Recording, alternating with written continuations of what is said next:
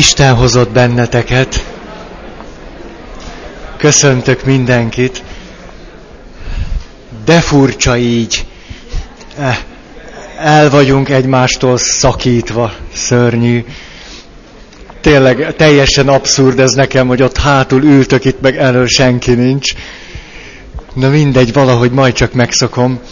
Eh, minden tiszteletem a tiétek, hogy a hó, meg a hideg, meg nem tudom én mi ellenére itt vagytok, a karácsony közelettéről nem is beszélve. Ez lesz az utolsó alkalom ebben az évben, és aztán legközelebb valahogy nyilván szünet után találkozunk, én azt meg nem néztem, hogy hanyadika, ilyen hetedike, nyolcadika, valahogy így, nyilván kedden. Egy picike kis utalás még a múltkorira, ugyanis még aznap aztán eszembe jutott, hogy egy-két, illetve egy fontos dolgot nem mondtam még el, ahogy végignéztük ezt a négy alkatot, vagy négy típust a hit szempontjából, akkor a negyediknél, a hiszteroid alkatnál nem mondtam el nektek azt a úgynevezett ördögi kört, amiben a hiszteroid alkatú ember elkezd végső soron körözni és létezni. Ezt még hat pótoljam nektek, és aztán akkor mehetünk tovább. Ugye az egésznek az volt az értelme, hogy valahogy arra rá tudjunk csodálkozni, hogy a hitben, a hit természetéből fakadóan jelen van a hitetlenségnek a csírája. Vagyis, hogy a hitnek megvan az a tulajdonsága, hogy az ember minél inkább hisz és átadja magát a hitének, és ez lehet akármilyen, előbb-utóbb eljut a saját határaig. Mondhatnám úgy is, a saját személyiségem ellen intéz egy nagyon komoly kihívást a hitem, a saját hitem, és tök mindegy, hogy ez milyen alkatú. És amikor beleütközök a saját határaimba, sőt korlátaimba, akkor ott adott esetben egy nagy kísértést élek át, vagy ha nem ebben a szóval élek, akkor egy nagy erőt tapasztalhatok, ami engem visszafelé hajt, hogy ne higgyek annyira, mert, mert túl sok volna az nekem. És a negyedik alkatnál, a hiszteroidnál ez a kör, tudjátok, ő az, aki fél attól, hogy az élet megáll. Ő fél attól, hogy nincs változás, hogy nincsen mozgás. Ő akkor él, ha a dolgok folyamatban vannak, mozgásban vannak, utálja mindazt, ami törvényszerű, ami meghatároz, ami egyértelmű, ami követelmény, kötelesség, nem is ragozom tovább. Az ő ördögi köre a következő. Úgy sajnálom, hogy nem tudtok leülni. Most kezdtük el, és még már álltok, de nem, nem, nem tudom, nincs szék. Hogyha ha ide letelepettek, akkor, akkor lehet, hogy az jobb nektek, de ahogy nektek tetszik. Szóval az ő, ott még van két szék.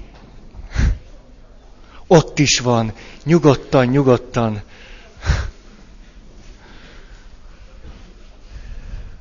Ott is van, de jó. Gábornál is van egy, azt mindjárt elfoglalják, azt hiszem. Szóval, na, az ő ördögi köre az, hogy nyilván a saját fantázia világában él. Ki alakítja a maga világát, amely szebb, mint a reális világ. Ugye, mert számára a realitás is kötöttség. Ezért a hiszteroid alkat inkább visszafelé húzódik, de nem úgy, mint a skizoid, hanem úgy, mint aki állandó, amikor azt tapasztalja, hogy a világ egy kicsit unalmas, vagy nem olyan, mint az ő színes fantázia a világa, akkor egy döntés előtt áll. Melyiket válassza? A realitást, vagy azt a világot, amit ő kitalált magának. És ebben az esetben általában, főleg minél, minél karakteresebben hiszteroid, akkor ő a saját világát fogja választani, a saját fantázia világát, amit ő talált ki magának. Csak hogy a nehézsége az lesz, hogy amikor találkozik a realitással, mondjuk azzal, hogy a főnöke azt mondja, hogy na jó, hát eddig bírtam elviselni azt, hogy minden nap késtél, hogy a határidőket nem tartottad be, hogy stb. stb. Tehát amikor találkozik a realitással, akkor ez mindig, vagy nagyon gyakran egy pofon lesz számára. És el fog mélyülni benne az az elgondolás, hogy na tessék, ez a való világ, ez sokkal undorítóbb, mint az a világ, amit én elképzeltem magamnak. Ezért aztán még inkább visszalép a saját maga által elképzelt világba, ettől még nagyobbat fog ütközni a, a realitásokkal, és emiatt még jobban, és így kialakulhat egy ilyen kör. Ugye, na, ezt nem is akarom tovább ragozni. Ezt akartam csak, csak mert, hogy kihagytam, és engem bántott, hogy ezt nem tudtam elmondani. És akkor a mai alkalomra két nagyobb témát szánok, meglátjuk majd, hogy meddig jutunk, de igazából azt szeretném, hogy, hogy mondjuk ezt a részét befejezzem, aztán e, legyen valami új, ne legyen valamilyen megszokott meg ilyesmi következő évben. Ez pedig, ugye eddig azt néztük, hogy, hogy a, az alkatunk, a beállítottságunk és a hitünk alapján hogyan írhatnánk le a bennünk lévő hitetlenségnek a gyökereit, vagy a hit ellen erejének a működésmódját. Most pedig azt néznénk meg három pontban, hogy hogyan ütközik, de egy kicsit elmélyültebb megközelítésben a hit és az értelem. Kifejezetten nem akarok arról a, arról a szintről beszélni, amikor emberek ezt úgy fogalmazzák meg, és erről már úgy is beszéltem nektek jócskán, hogy most teremtéstörténet vagy evolúció. Nem azt a modellt hozom ide, hogy, hogy az értelemmel közelítem az életet, és akkor, amikor az értelem befullad, akkor kezdődik a hit. Tehát ezeket a modelleket szeretném végérvényesen elfelejteni. Vagy hogy ezek ö, ö, olyan szinten tusakodnának egymással, hogy az értelmes ember az nem hisz, mert a hit a hülyéknek való. Vagy, vagy akár fordítva, hogy, hogy az igazán, igazán ember az hívő ember. És ezek a kis racionalista, korlátozott, nem tudom én kik, hát ez nevetséges. Tehát nem, nem ebben a szembeállításban akarok erről beszélni, hanem, hogy ha van bennünk a hit, mint funkció, vannak szerveink, amelyek, amelyek képesítenek bennünket arra, hogy higgyünk, és a hit által is emberek legyünk, nyilván megvannak az adottságaink, hogy értelmesek legyünk, gondolkodjunk, és mind a kettő az emberi természetünknek alapvető sajátossága.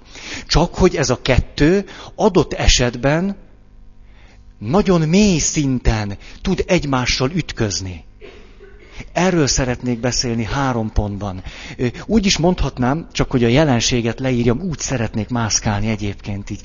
Zavar, nem is csak zavar ez, hogy messze vagytok a csuda. Hogy, tessék? Ja, nem érdekes annyira, ez csak a jól esett mondani. Na, hogy szóval, de így meg pláne nem látlak titeket. Zsomborból már alig, látok valamit. Hogy e, ugye az értelem az e, hihetetlen sokat segít nekünk abban, hogy a létezésünket e, fönn tudjuk tartani. Hogyha Viktor Frankl, akire olyan sokat hivatkoztam,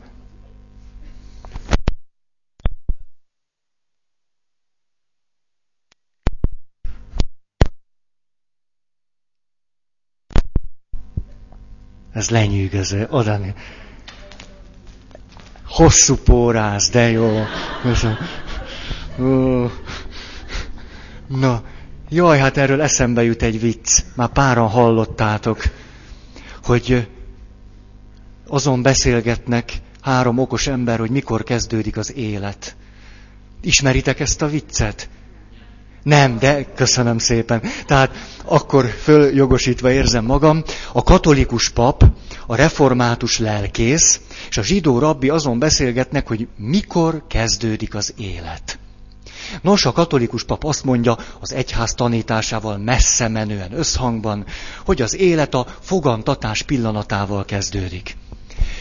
Nagy tekintetű, tekintélyű református kollégája azt mondja, hogy természetesen neked igazad van, ezt én is így gondolom, de azért ne csak ezt hangsúlyozzuk, hiszen a világra születés az egy olyan kiemelkedő pillanata az életnek, hogy azért ezt ne felejtsük el, és nyugodtan mondhatjuk ezt is, hogy az élet a születéssel kezdődik. Erre a zsidó rabbi egy kicsit elgondolkodik, és azt mondja, tudjátok, az utóbbi időben egyre inkább azt gondolom, hogy az élet akkor kezdődik, amikor a feleségem elmegy otthonról. Most a hosszú pórázról jutott eszembe, hogy kezdődik az élet, kezdek itt ficánkolni. Tehát, de most a jegyzetemet ott hagytam, és ez nagy gáz. Látjátok a szabadság milyen veszélyes? Ugye, amíg ott voltam, legalább biztonságban voltam. Most meg mondhatom magamtól. Na, hogy Szóval, amikor, amikor ezt a kettőt mégiscsak nem ellentétbe állítom, hanem csak a jelenség szinten akarok arról beszélni, hogy e kettő ö, emberi adottságunk hogyan kerülhet egymással feszültségbe akkor tulajdonképpen nem pontos az a megfogalmazás, hogy a hit kerül ellentétbe az értelemmel, hanem ö, inkább így kellene mondani vagy árnyalni, hogy az értelem az az egész emberségünket alapvetően meg tudja határozni, sőt, na itt, itt kaptam a hosszú pórázt, ahogy Viktor Frankl mondja, hogy az életben maradásunk függ attól, hogy értelmessé tudjuk-e tenni magunk számára az életünket, hogy megtaláljuk-e az életünk értelmét, hogy ez élet-halál kérdés. Vagyis az értelem és ezt átéljük akár nap, mint nap. Egyfajta bennünk lévő szabad vagy autonóm funkció. Valami olyasmi, ami, mint hogyha nem mi uralnánk az értelmünket, hanem adott esetben az értelmen múlik az, hogy mi létezünk-e. Tehát, mint hogyha az értelem nem minden szempontból lenne a mi kezünkben, bár hát teljesen bennünk van, és mint hogyha a, a, mi, mi értelmünk volna. De adott esetben az értelem tudja megalapozni a mi létezésünket. És amikor az ember mindenről mindent akar tudni, ugye ez a klasszikus valami, hogy ha már az ember értelmes, akkor egyszerűen nem bírunk megállni. Nekem úgy tűnik egyébként, hogy, hogy sok nehézségünk adódik abból, Gondoljatok a miért kérdéseknek a haszontalanságára, hogy olyat is meg akarunk érteni, főleg racionálisan, ami adott pillanatban egyszerűen nem érthető meg számunkra. De meg akarjuk, mert ha már van egy ilyen természetünk, ez piszkál bennünket, és állandóan ez is feszegeti a saját határainkat. Azokat a határokat persze, amelyeket mi élünk meg a saját személyiségünk határaiként, vagy az én határának. Tehát az értelemnek van egy autonómiája, amivel állandóan túl tud bennünket lendíteni saját magunkon, és megalapozza a létezésünket. És ugye ezzel szembe tud helyezkedni a hit, amely pedig az értelmet állandóan felülmúlja. A hit pedig a természeténél fogva, ugye, most nem, nem is én miket beszélek itt, de most már kimondom, ugye transzendálja az értelmünket. A hitnek a lényegéhez tartozik. Hogy olyan dolgokban is tud kijelentéseket tenni, amelyre adott esetben az ember azt mondja, hogy az értelmemmel erről most nem tudok mit mondani. De a hitemmel ki tudok jelenteni valamit nagyon határozottan. A hitnek meg ez tartozik a természetéhez. Tehát úgy tűnik, hogy van bennünk ebből a szempontból két olyan adottságunk, amely mind a kettő a végtelen felé hat. És ezek néha üldözik egymást, ellentétbe kerülnek egymással. Ez azt gondolom sokkal fontosabb ha a kettő ellentétéről beszélünk, mint hogy ezen a nagyon elemi szinten próbáljuk azt mondani, hogy ezek nem egyeztethetők össze. És akkor az első kijelentés, hogy miután az értelem mindent akar tudni és érteni, és ráadásul, ha ez megalapozza a létezésünket, sőt életben tart minket, mert képessé válunk egyáltalán helyzeteket érteni és értelmezni, és abban eligazodni, majd cselekedni, akkor mit kezdjen az ember azzal a késztetésével, hogy hisz, és a hitben állandóan titkokat ragadok meg. Hogy a hitnek meg a természetéhez tartozik az, hogy tele vagyunk egy csomó titokkal, sőt, vallás értelemben azt mondhatjuk, hogy misztériummal. Hogy összekötöm az életemet olyan dolgokkal, hívőként egy olyan személlyel, vagy olyan személyekkel, amelyek az értelmemet alapvetően is mindig is meg fogják haladni. Tehát, hogy képtelen vagyok megragadni az értelmemmel azt a valamit, amit behozok az életembe, de ezáltal egy kicsit ki is csúszik az életem a saját kezemből. Mert az értelmemmel akkor nem tudom ezt a, ezt a területet megalapozni. Vagy legalábbis egy idő után az értelem elhallgat, nem tud már mit mondani. Ez egy ö, ö, komoly belső konfliktust okozhat. Nem véletlen, hogy a, a, a teológusok, főleg keleten igen határozottan beszéltek arról, hogy Istenről leginkább azt tudjuk megmondani, hogy ő micsoda, hogy ő mi nem. Na, hogy van ez? Hogy mi nem Isten, mi nem Isten.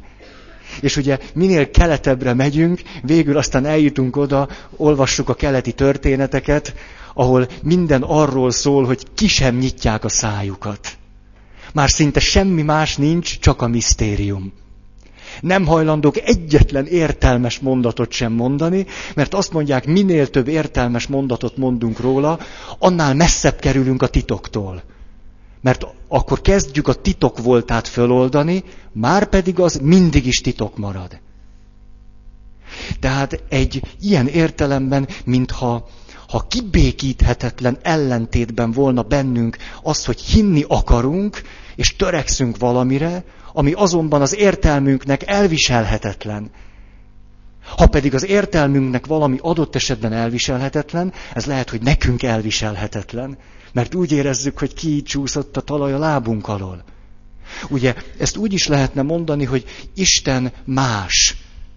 És, és az, hogy így soha nem, nem lehatárolható, beszűkíthető, megragadható teljesen, ez az értelmes voltunk ellen egy hihetetlen elemi kihívás. És ezt a kihívást igazából nem tudjuk megszüntetni. Lehetetlen. Úgy tűnik, hogy a Isten hozott. Hogy a, a természetünkben el van rejtve és adva van ez a konfliktus, amit nem vagyunk képesek föloldani, az értelmünkkel biztos nem. Vagy a csuda tudja, itt inkább elhallgatok, hogy itt mit lehet csinálni. Valamiképpen tudunk azért ebben a konfliktusban is élni persze, valahogy fölül tudjuk múlni ezt, de itt már akkor megint a misztérium világába léptünk. Szinte alig lehet erről mit mondani.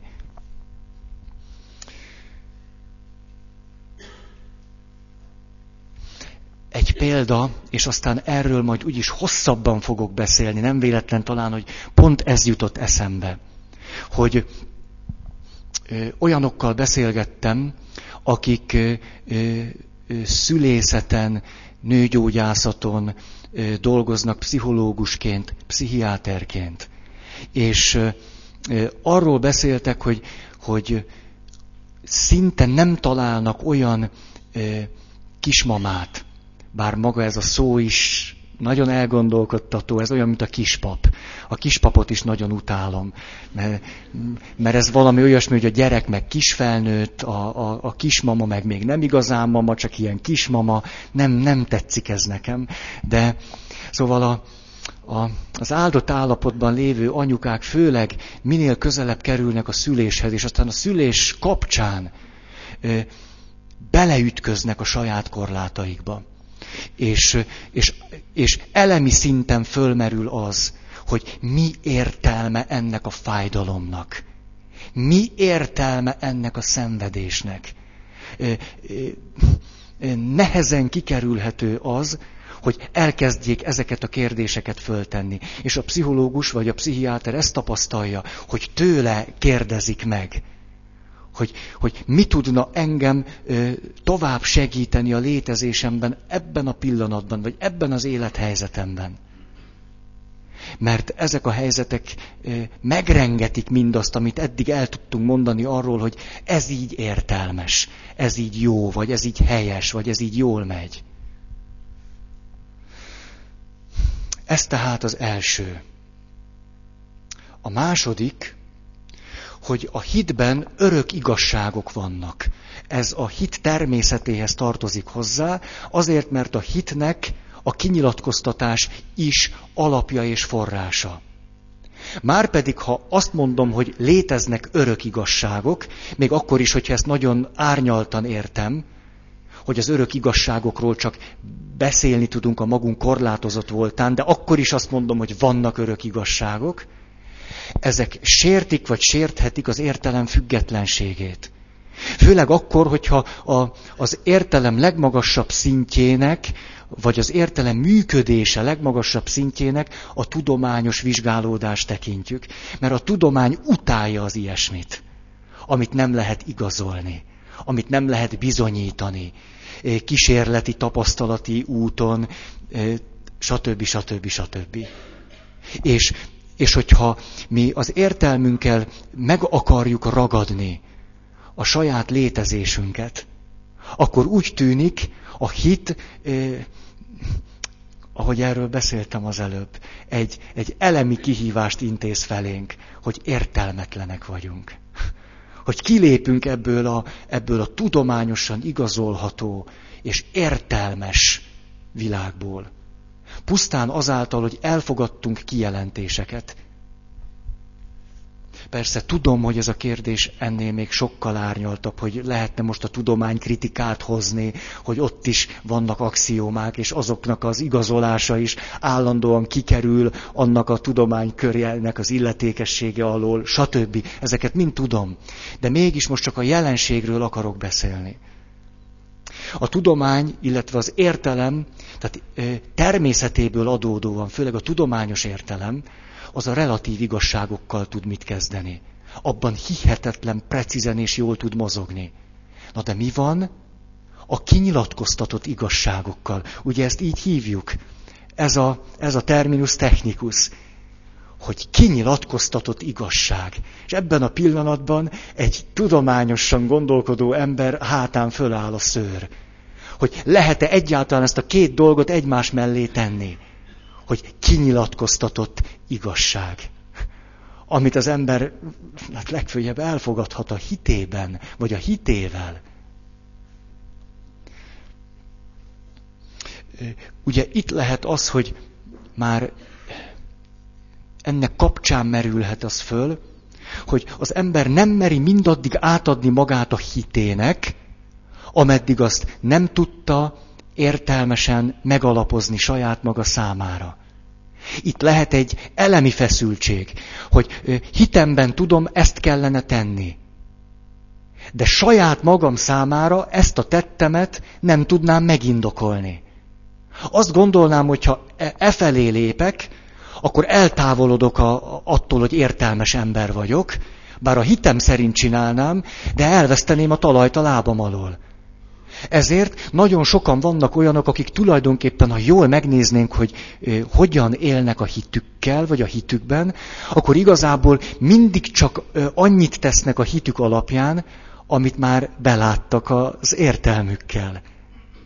Ilyen értelemben szinte egyetlen lépéssel sem csinálnak többet, csak amit már logikusan, racionálisan, levezethető módon igazoltnak látták, tapasztalatból tudják, és az összes többi. Nagyon izgalmas volna egyszer mondjuk egy pár napot szánni erre a kérdésre, hogy megnézni azt a magunk számára, hogy ki tudnánk-e mutatni az életvezetésünkben olyan tetteket, amelyeket az értelmünkkel nem tudtunk igazolni.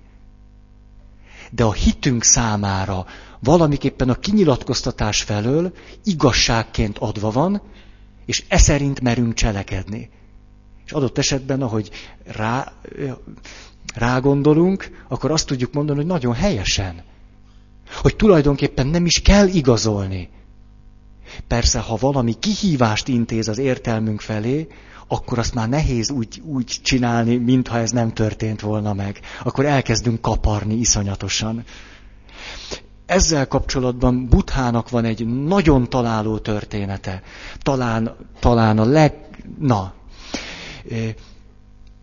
Erről a jelenségről beszél 2500 évvel ezelőtt. A történet a következő, hogy egy embert meglőnek nyillal, és a nyíl belefúródik, és az illető ennek kapcsán elég nehéz helyzetbe kerül, és jönnek hozzá segíteni. És a következő kérdéseket teszi föl a társainak, akik jönnek, hogy, hogy valamit tegyenek vele. Ne húzzátok még ki a nyilat, ameddig nem tudjátok megmondani nekem, hogy ki lőtt rám. Megmondják neki. Jó, addig ne segítsetek nekem, amíg meg nem mondjátok, hogy miért tette. Azt is megmondják. Jó, addig ne segítsetek nekem, ameddig meg nem mondjátok, hogy milyen kaszt tagja volt. És így tovább, az illető meghal. Roppant világosan mutatja ez a történet azt, hogy vannak nagyon sokan, akik inkább beledöglenek, de ők még azt tudni akarják, és érteni akarják, és azt mondja meg nekik valaki, stb., és addig nem cselekszenek. Nem hajlandók egyetlen tetre sem. Ugye a, a, a klasszikus példa, hogy akkor is megáll az élet, hogyha egy kapcsolatban mindig mindent meg kell magyarázni. Szörnyű, szörnyű lehet.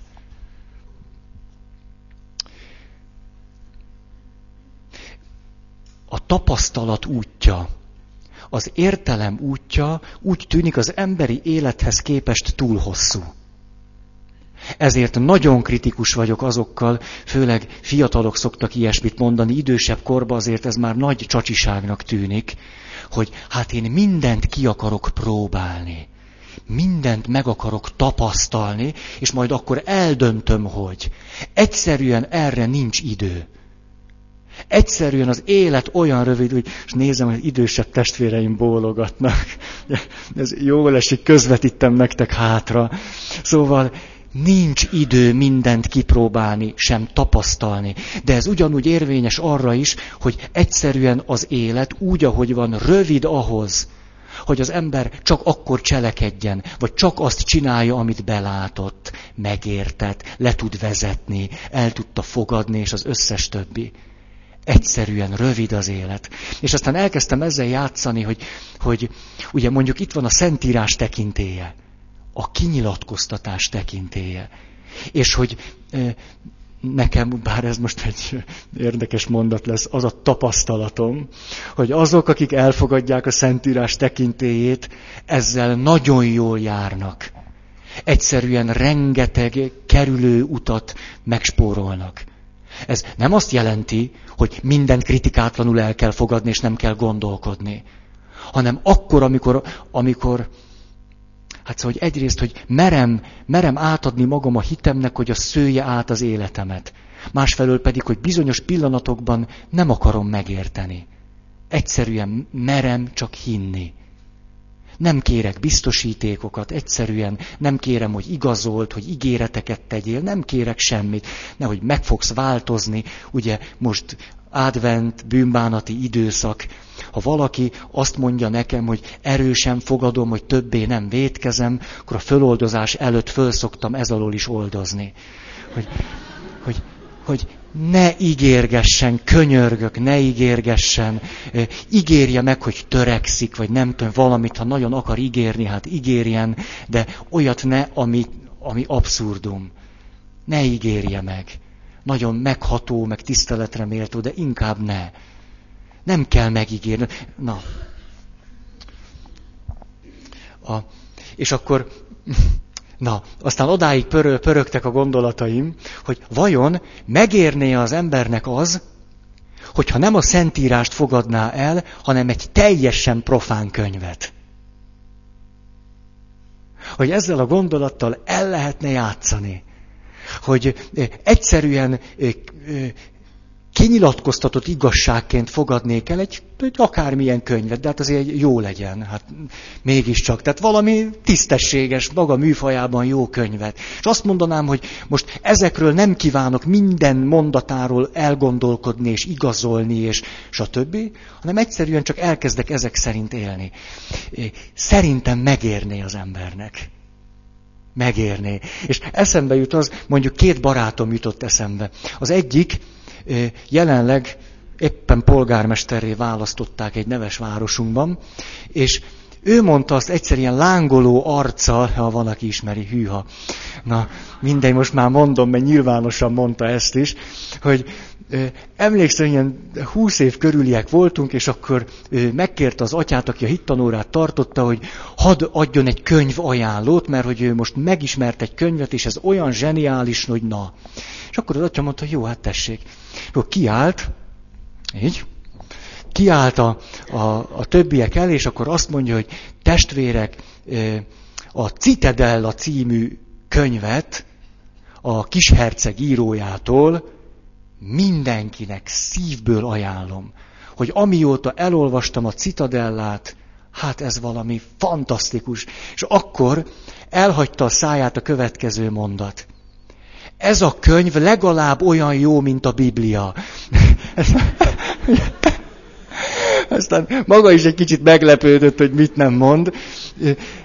De hogy most a kérdésem az az, hogy látva őt, és most, most hagyjuk ki a Szentírás, most elképzelem, hogy ő a Citadella alapján elkezdi élni az életét, szerintem jobban járt, vagy jobban járt volna vele, mint hogyha semmi alapján nem él, csak majd ő mindent kitalál.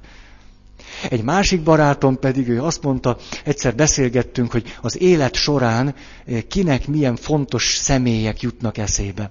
És akkor azt mondja, hogy hát eh, két nagy korszakon volt, eh, most ez az utóbbi korszak, ez Jézus jegyében telik, az előző korszak pedig Elvis Presley jegyében telt.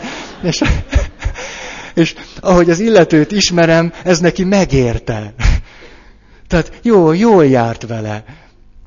Na.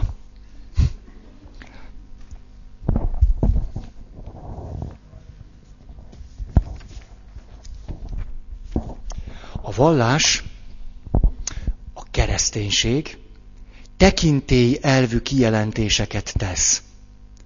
És ha tekintély elvű kijelentéseket fogadok el, ezek az értelem ellenőrzési körén kívül állnak. Sziasztok! Ez pedig a következő élményt vagy fájdalmat hozhatja az embernek hogyha elfogadok pusztán tekintély alapján bizonyos kijelentéseket, akkor ezek a kijelentések igazolhatatlanok a saját magam számára, és ezek a kijelentések miután tekintély elvűek, kívülről jönnek, nem pedig belülről. Ezért föllép az a helyzet, hogy minél több tekintélyelvű kijelentést fogadok el, annál inkább eltávolodok saját magamtól. Ugye, hogy elidegenedek önmagamtól. Hogy ezt tulajdonképpen nem én gondolom, ezt elfogadtam.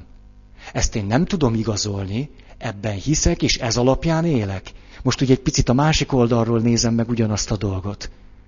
Igenis lehetséges az, hogy valakit a hite, ez nem törvényszerű, de elképzelhető, hogy a hite mert sok tekintélyelvű kijelentést fogadott el, elidegeníti a saját gondolataitól, a saját érzéseitől, a saját tapasztalataitól, a saját élményeitől. Hogy a kettő ütközik egymással. Ebből az ütközésből persze egy csomó mindent föl lehet oldani, természetesen nagyon sok mindent. De mégis úgy tűnik, hogy miután a hit lényegéhez tartozik, a tekintély elvű kijelentés, ez mindig is hordozni fogja azt a nehézséget, hogy az emberből, mintha nem belülről, hanem kívülről fakadó dolgok jelentősebbek lennének, mint amik bent vannak. Ez pedig egy nehéz helyzetet jelent az ember számára. Elbizonytalanít minket. Nyilván az volna a cél, hogy ezek a külső kijelentések belsővé legyenek. Na de ez nem megy egyik pillanatról a másikra.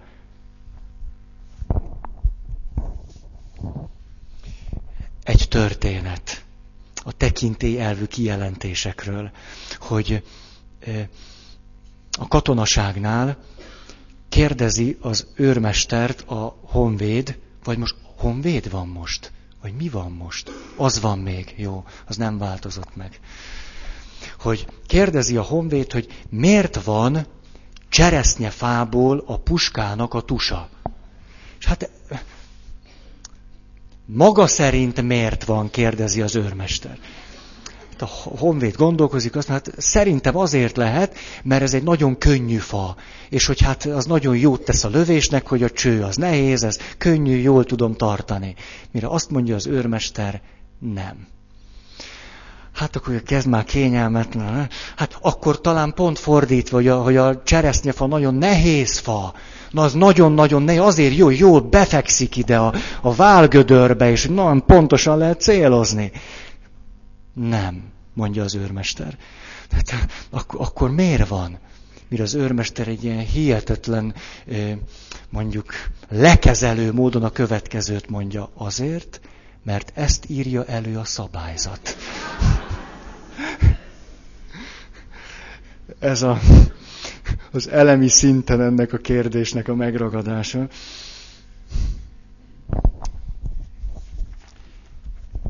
Ezt csak egyszerűen föl akartam villantani nektek.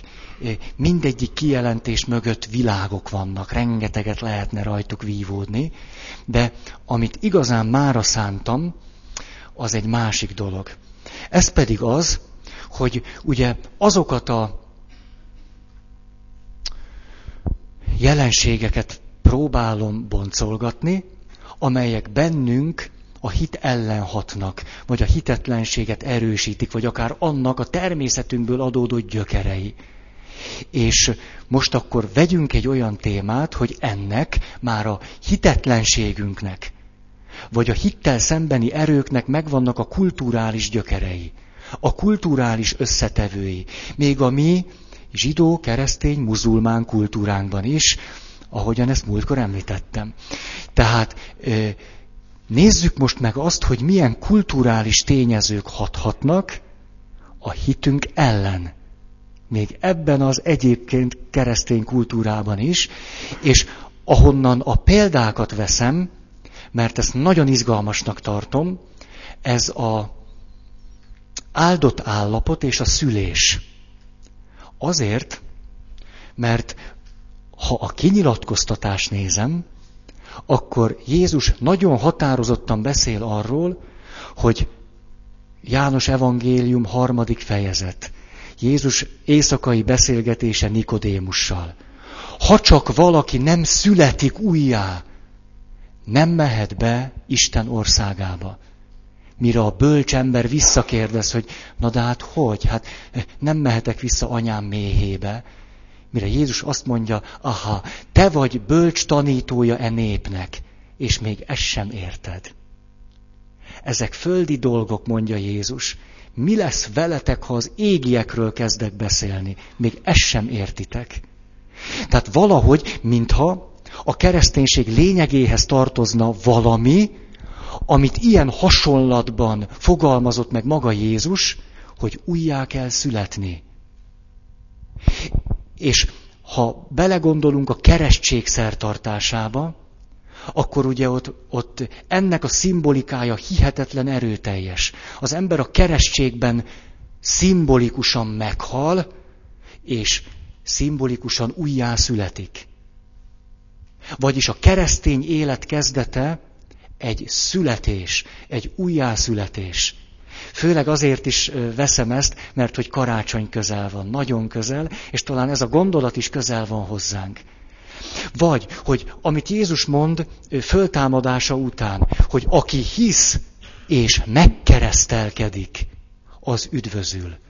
Nyugodtan mondhatnánk azt, hogy aki hisz és újjászületik, az üdvözül. Tehát az újjászületés az a kereszténységnek egészen egyértelműen egyik kulcsfogalma. ennek a, a mondjuk számunkra talán kevésbé ilyen jelképes kifejezése a megtérés. Hát, hogy a kereszténységhez hozzátartozik a megtérés. De ez inkább, mintha az értelmünknek szólna. A gondolkozásmód átalakítása, a cselekvés megváltoztatása, meg a többi, nem is mondom ezt tovább. De egy, egy szemléletesebb és tapasztalatibb kultúrában ennek talán a születés képe felel meg. És most ö, ö, arról szeretnék beszélni, hogy hogyan válhatott a mi kultúránkban a szülésnek a folyamata, beleértve az egész kilenc hónapot, meg magát a konkrét eseményeket is, egy, egy olyan világgá, amelyben valami valami olyasmi történik, ami nem jó sem a nőnek, sem a kisbabának, sem a férjnek, sem a családnak. Hogy hogy vált ez egy, egy ilyen elgépiesített, technokrata, mechanikus, elidegenített, hű, még most mondhatnám ezeket. Ennek az érzékeltetésére szeretnék körülbelül egy oldalnyi valamit felolvasni. Azért, mert ugye most miért pont én beszéljek erről. Viszont, akkor már mondok egy történetet, csörgött a telefon egy pár hónappal ezelőtt, és akkor egy pszichológus barátom keresett, hogy Feri, ha lehetne, gyere el a pszichológia tanszékre, és tartsál ott egy ilyen izét. Mi az? Szemináriumot. És a, kérdeztem, hogy jó, és mi lesz ennek a címe? Mert múltkor is valami nagyon nekem valót adott, az apaság volt a téma. Jó, hát aztán kegyesen, hogy mégse égessem nagyon magam, hozzátett, hogy ez az apaság, meg az atya, Isten, és hát az Istenkép, meg na. Hát Úgyhogy én meg persze, hát tudjátok, hát, hát mi az nekem. Úgyhogy én mentem. Akkor, mikor másodszor csörgött a telefon, akkor bár nem sejtettem, hogy mi vár rám, azért megkérdeztem, hogy, hogy na és akkor mi, mit gondoltál, hogy én pszichológus hallgatóknak miről beszéljek? Hát azt mondta, hogy a fő téma a szülés, a szülés, és hát egy kicsit beszélhetsz a fájdalomról, szenvedésről, ez neked úgyis szakterületed. Remélem nem az önsajnálatra gondolt, vagy ilyesmire. Hát azért jó nagyot röhögtem neki a telefonba, hogy nem tudom, hogy ezután mi fog jönni. Tehát ha, ha tud még egy témát, ami tőlem messzebb áll, mint a szülés, akkor, akkor bátran hívjon, mert hát erre már-már büszke leszek hogy aztán eszembe jutott, hogy ez azt hiszem egy valakinek sikerült, Arnold Schwarzeneggernek neki sikerült e, e, e, közvetlen test, testi élményt szerezni erről. Na, tehát én aztán bátran elmentem, tehát hogy ez egy teljesen abszurd helyzet legyen, hogy egy pap beszél a szülésről, leendő lélektani szakembereknek. Hát persze, hogy nem arról beszéltem, hanem hát nyilván arról, ahogy én papként, na ez világos.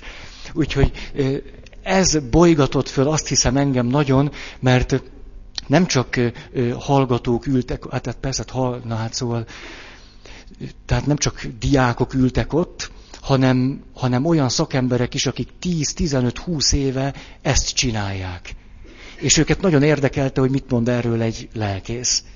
És aztán utána, amikor a, a diákok elmentek, akkor mi bementünk a, a, a kis szobába, és még órákon keresztül ezen beszélgettünk hogy megdöbbentő volt, hogy a tapasztalataink mennyire egybevágnak.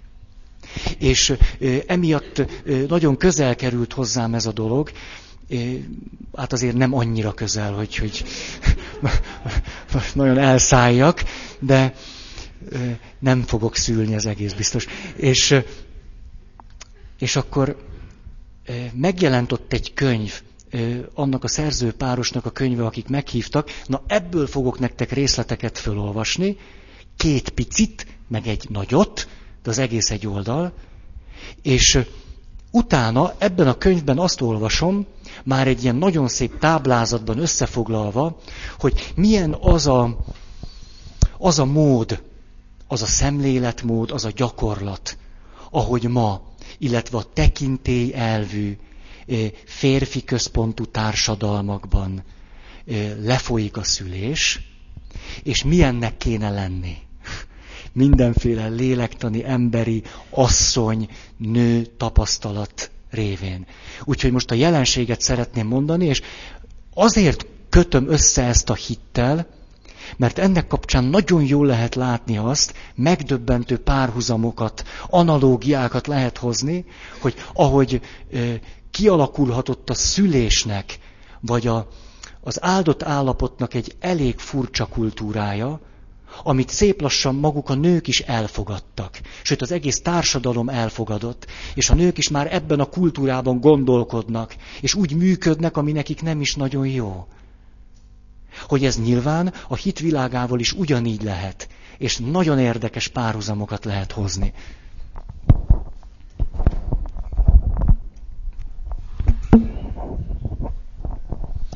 Az első.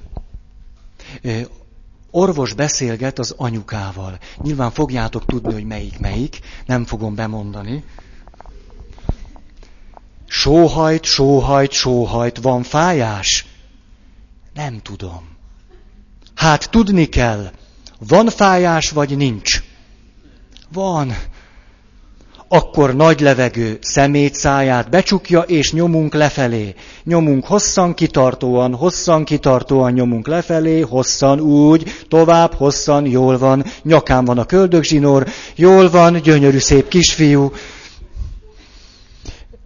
Ez volt a rövidke részlet.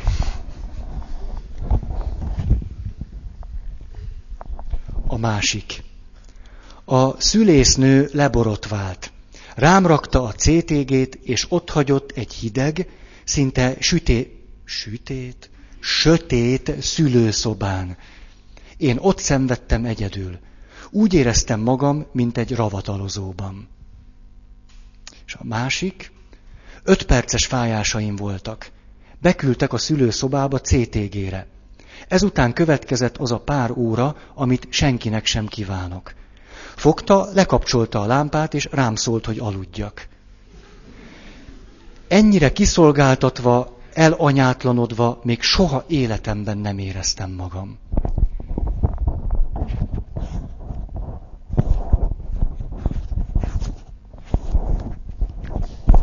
Na.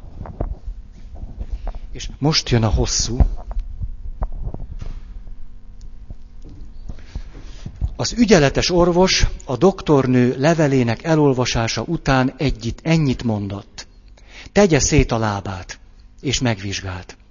Én megkérdeztem tőle, kapok-e infúziót. Erre azt, választolt, azt válaszolta, ezt majd ő eldönti. Megvizsgált az egyik kontrakció alatt, amit, ezt nem tudom mi, amit az általa, zsombor ez mi? Összehúzódás. Köszönöm szépen. Tehát megvizsgált az egyik összehúzódás alatt, amit az általa okozott fájdalom miatt nagyon nehezen bírtam. Amikor jött a következő, körülbelül két-három perc múlva megint meg akart vizsgálni. Úgy éreztem, azt már nem fogom kibírni, és ezt meg is mondtam neki.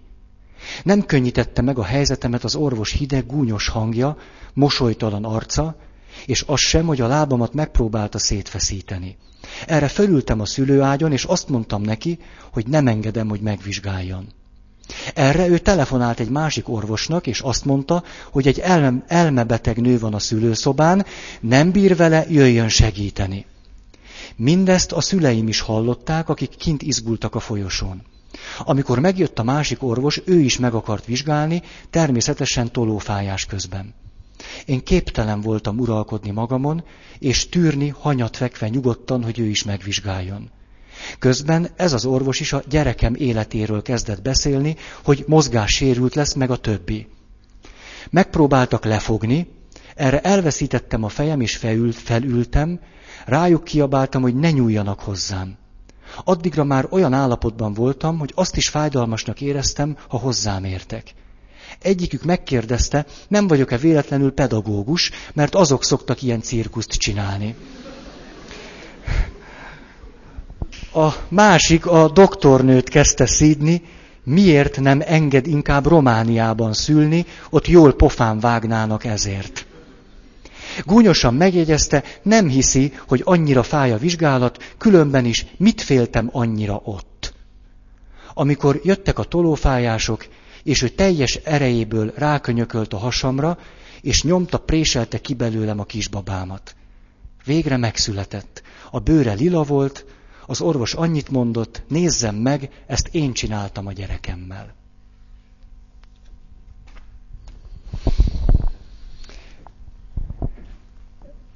Hát ezért nem fogok kísérletet tenni erre.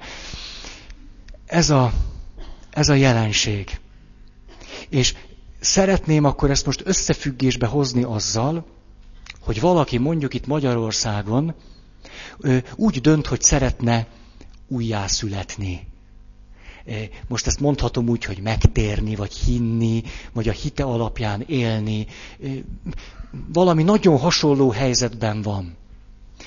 Mondom, a kijelentések mind ebből a világból fakadnak, de hozom a párhuzamokat a, a hitvilágát illetően. És ezek a kijelentések persze most már nagyon gyakorlatiasak lesznek, és természetesen egyáltalán nem ö, kimerítőek. Mert hiszen ezt a rendszert vettem át, biztos másról is lehetne beszélni, de ezekről egyrészt érdemes, másrészt meg nagyon elgondolkodtató szerintem. Az első, a hagyományos szülésnél a kontroll és a felelősség az orvosnál van.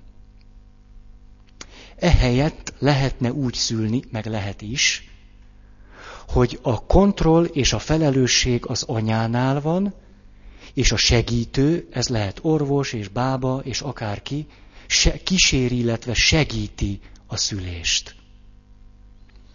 Itt ugye ezek nagyon komoly szavak, hogy a felelősség és a kontroll hogy amikor valaki elindulna a hit irányában, adott esetben épp elég nehéz dolog az neki, hogy valamiképpen az Istent elfogadja tekintéként, hogy ne akarjon mindent kipróbálni, meg megtapasztalni, és a többi.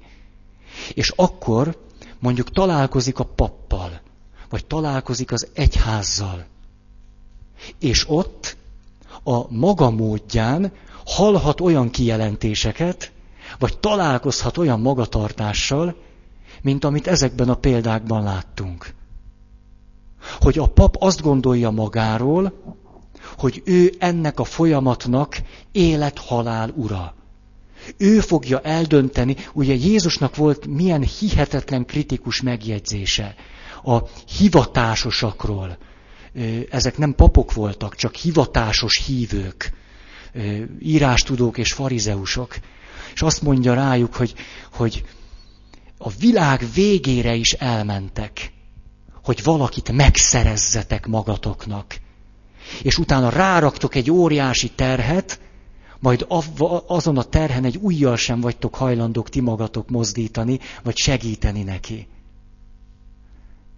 Tehát ez egy olyan jelenség, ami, amiről maga Jézus is beszélt, és azóta is ez a jelenség nyilván megfigyelhető. Hogy emberek, vagyis, hogy a nő, a szülőnő, a, az áldott állapotban lévő anyuka kompetens a saját életét illetően.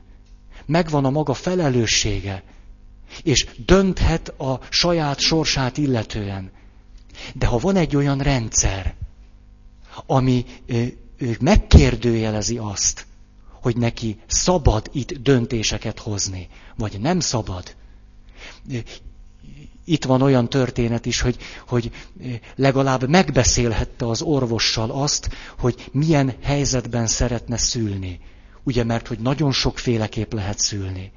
És ez a könyv arról beszél, hogy ez a fekvő testhelyzet, ez adott esetben lehet nagyon jó, vagy majdnem fekvő testhelyzet, vagy hát ilyen vízszintes, na így akartam mondani, hogy ez adott esetben lehet nagyon jó, de adott esetben kifejezetten nem jó.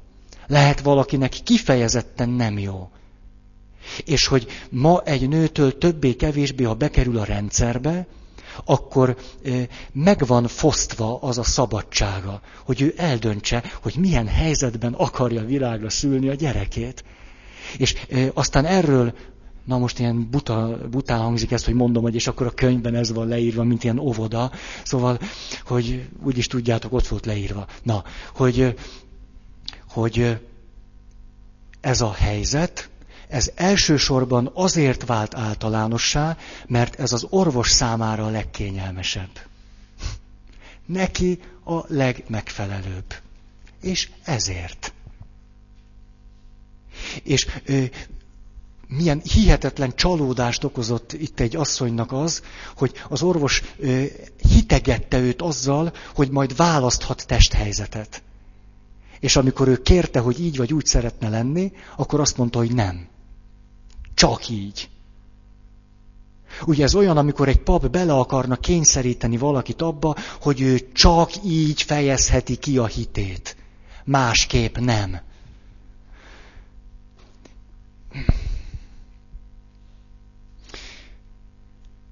A férfiaknak lehet ez egyébként is egy, egy elemi nehézsége a hitük elmélyítése szempontjából.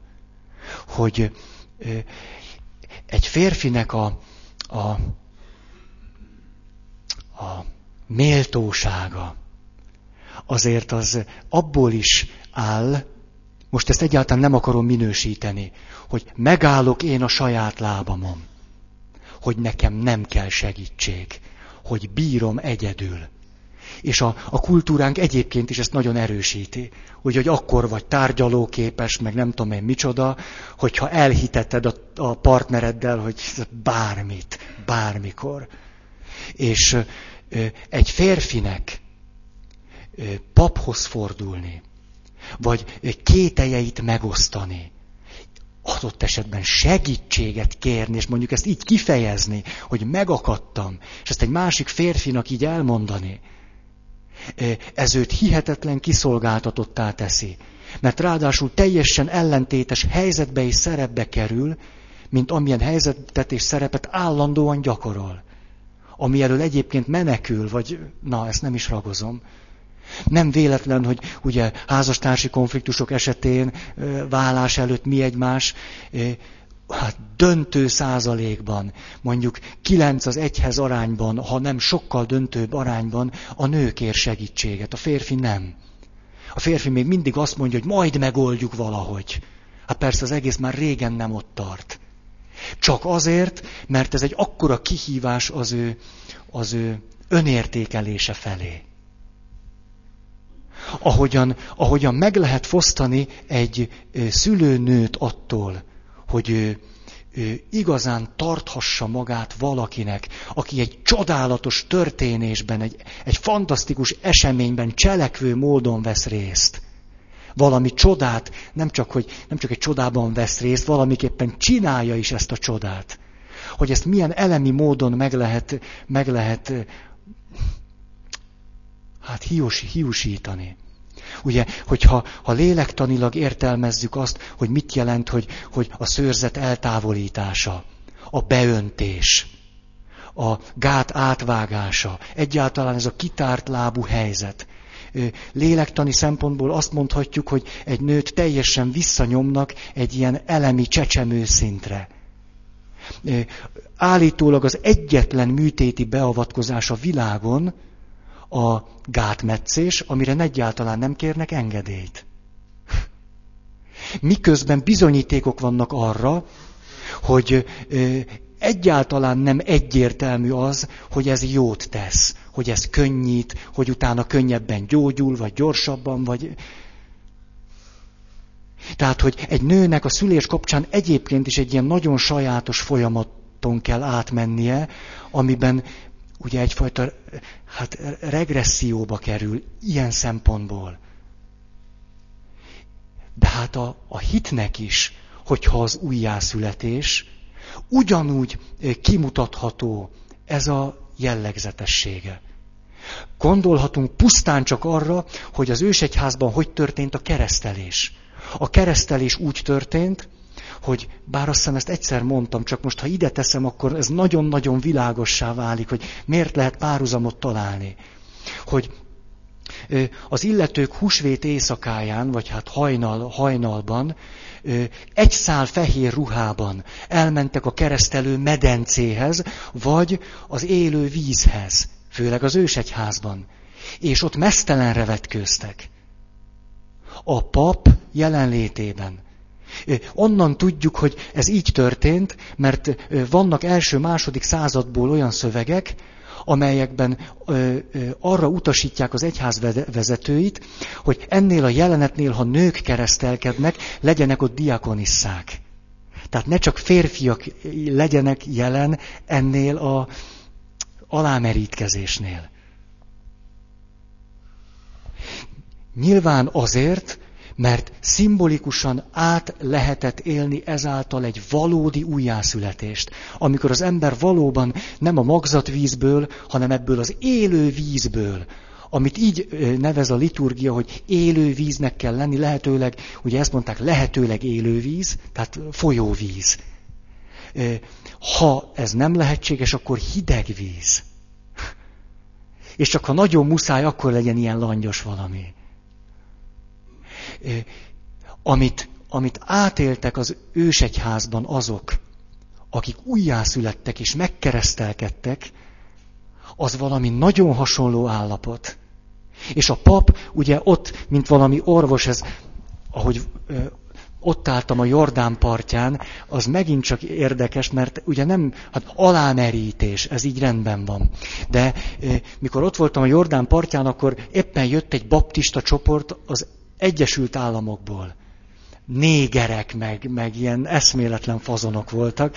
Már nem az, hogy néger, az nem önmagában nem eszméletlen fazon, hanem, hanem hát olyan, ilyen, olyan, amolyan, nagyon izgalmas volt. És akkor lementek a Jordán partjára, és úgy merítkeztek alá, hogy ugye megálltak, és előtte volt egy, hát nem papnak mondom, lelkész volt, mert baptista lelkész, és kérdezgette az illetőt.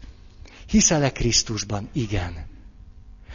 Mit tudom én, vállalod-e azt, hogy, hogy a Krisztusi igazságok szerint élsz? Vállalom. Egy-két ilyen kérdés, és akkor utána a keresztél is úgy történt, hogy az illetőt hanyat döntötték. Nem az, hogy előre, mert akkor tudom kontrollálni a helyzetemet. Hátra, amikor az ember lába alól kicsúszik a talaj.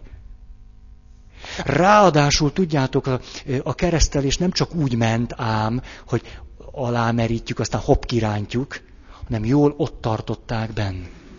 Ezt tudjuk, hogy így volt. Ott tartották benn, és amikor az illető... Tehát az, az olyan levegővétel volt, mint amikor az újszülött fölsír.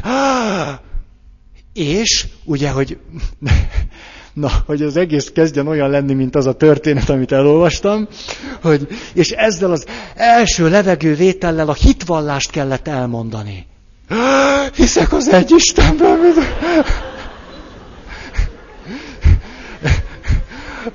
Hát ez olyan, mint amikor az orvos beszól neked egyet, és neked meg kell köszönni.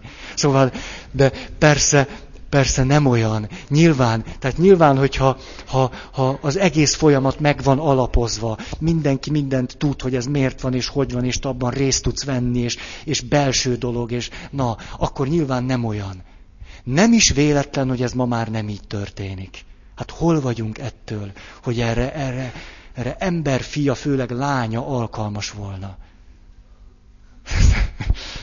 Lehet, hogy több papi hivatás lenne egyébként. Na mindegy. Szóval, ja jó, leesett, örülök neki. Jó, tehát ez az, ez az első, hogy, hogy, a, hogy ki a kompetens a szülés közben. Hogy hol van a méltóság. Hogy, na.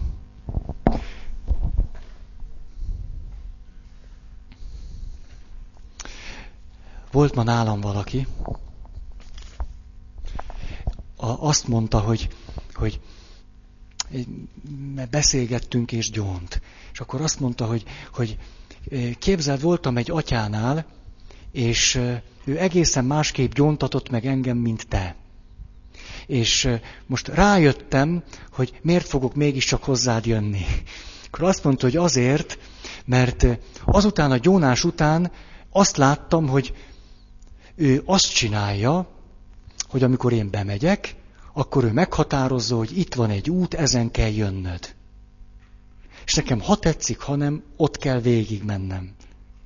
Te meg azt csinálod, hogy figyeled, hogy én melyik úton jövök, és odaállsz. Hogy a végén találkozzunk. Ez nekem nagy megtiszteltetés volt ezt hallani. Ugye valahogy a különbség ez lehet. Hát valaki betoppan, hogy ő szeretne hinni, és kezdené ezt adott esetben a vallás formáival kifejezni. Vagy, de hát ez egy hívő ember esetében, egy gyakorló ember esetében a gyónás is lehet, amit ő nagyon régóta csinál. Lehet ilyen, ilyen most nem az, na, de lehet ilyen élmény, és olyan élmény. Most nem akarom az egész történetet élmény szintre szűkíteni. Nyilván ne, ne, ne, most egy gyónásnak nem az a célja, hogy az egy jó élmény legyen. Hát nem ez a célja. De hogy, hogy mi történik ott, az, az nem közömbös.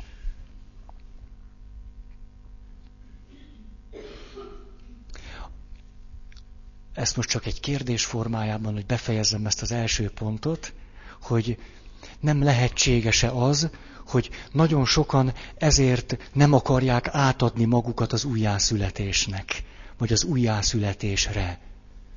Mert reális félelmeik vannak, nem egzisztenciális szorongásaik, mint amiről eddig beszéltem. Hanem azt gondolják velük, ott olyan dolgok fognak történni, amit ők nem szeretnének. És ez gyökerében nem a hitről szól. A második az orvos világra hozza a babát. Ugye ez a úgymond klasszikus modell. És ehelyébe léphetne, vagy lép az, hogy az édesanya megszüli a babát. Ugye, ha egy papa következőt mondja, kedves híveim, mi ez? Hát szerintem eleve ilyen nincs. Tehát egy pap, mikor ilyet mond, ez egyszerűen abszurdum. A, a gyóntatás szövegében is abszurd egyébként, amit mondunk, hogy és én feloldozlak téged az Atya, a Fiú és a Szentlélek nevében. A latin szöveg sokkal szebb. Mert ha azt a maga árnyaltságában fordítanánk le, ott az van benne, hogy a mindenható Isten oldozzon föl téged abban a mértékben, ahogyan te a bűnbánatodat tartottad. Az Atya, a Fiú és a Szentlélek nevében. Vagyis te vagy a kompetens. Te vagy a felelős. Te csinálod. Én pedig közvetítek valamit, kísérem ezt a folyamatot, az Atya, a Fiú és a Szentlélek nevében. Nem pedig arról van szó, nem tartom véletlennek, hogy egy ennyire egyértelmű szöveget így fordítottak át magyarra. Hogy és én, eleve már, szóval legalább úgy lenne, hogy és föloldozlak téged, de nem, és én föloldozlak téged. Én itt nem nagyon tudok mást sejteni, mint ahogy az orvosi tekintély eluralkodik egy folyamaton, adott esetben a szülőnő rovására, szerintem a föloldozás szövegében ugyanez a jelenség figyelhető meg. Hallottam egy paptól, ezt mondja, hogy 28 első áldozom volt. Hát gratulálok neki. Ez keresztúron meg mindig úgy mondtuk be, de én is bemondtam, de mindig derültem rajta. Első péntekenként a következő a mise szándék. Gyermekeinkért és ifjúságunkért. Hát ez, mikor én papként kiállok, és azt mondom, hogy gyermekeinkért és ifjúságunkért, ebben van valami mókás azért. Szóval, hogy olyan szívem szerint, hát a gyerekeitekért, vagy nem tudom, de a gyermekeinkért. Hát jó, Szóval persze, hát én is mondjuk így a magunkénak tekintem őket, vagy hát világos, de mégis ebben volt bennem mindig valami, valami ilyen, ilyen érzelmi tiltakozás ezzel ellen, hogy ezt így mondjam.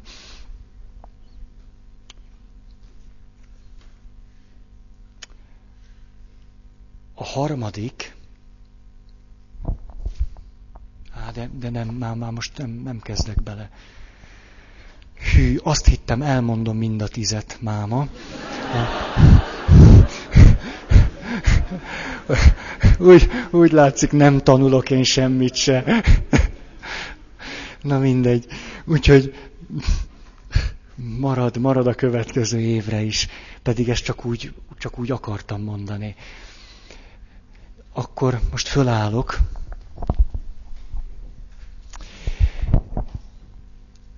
Áldott karácsonyt kívánok nektek, hogy ezt ilyen ünnepélyesen mondhassam. És köszönöm. És az új évben meg találkozunk.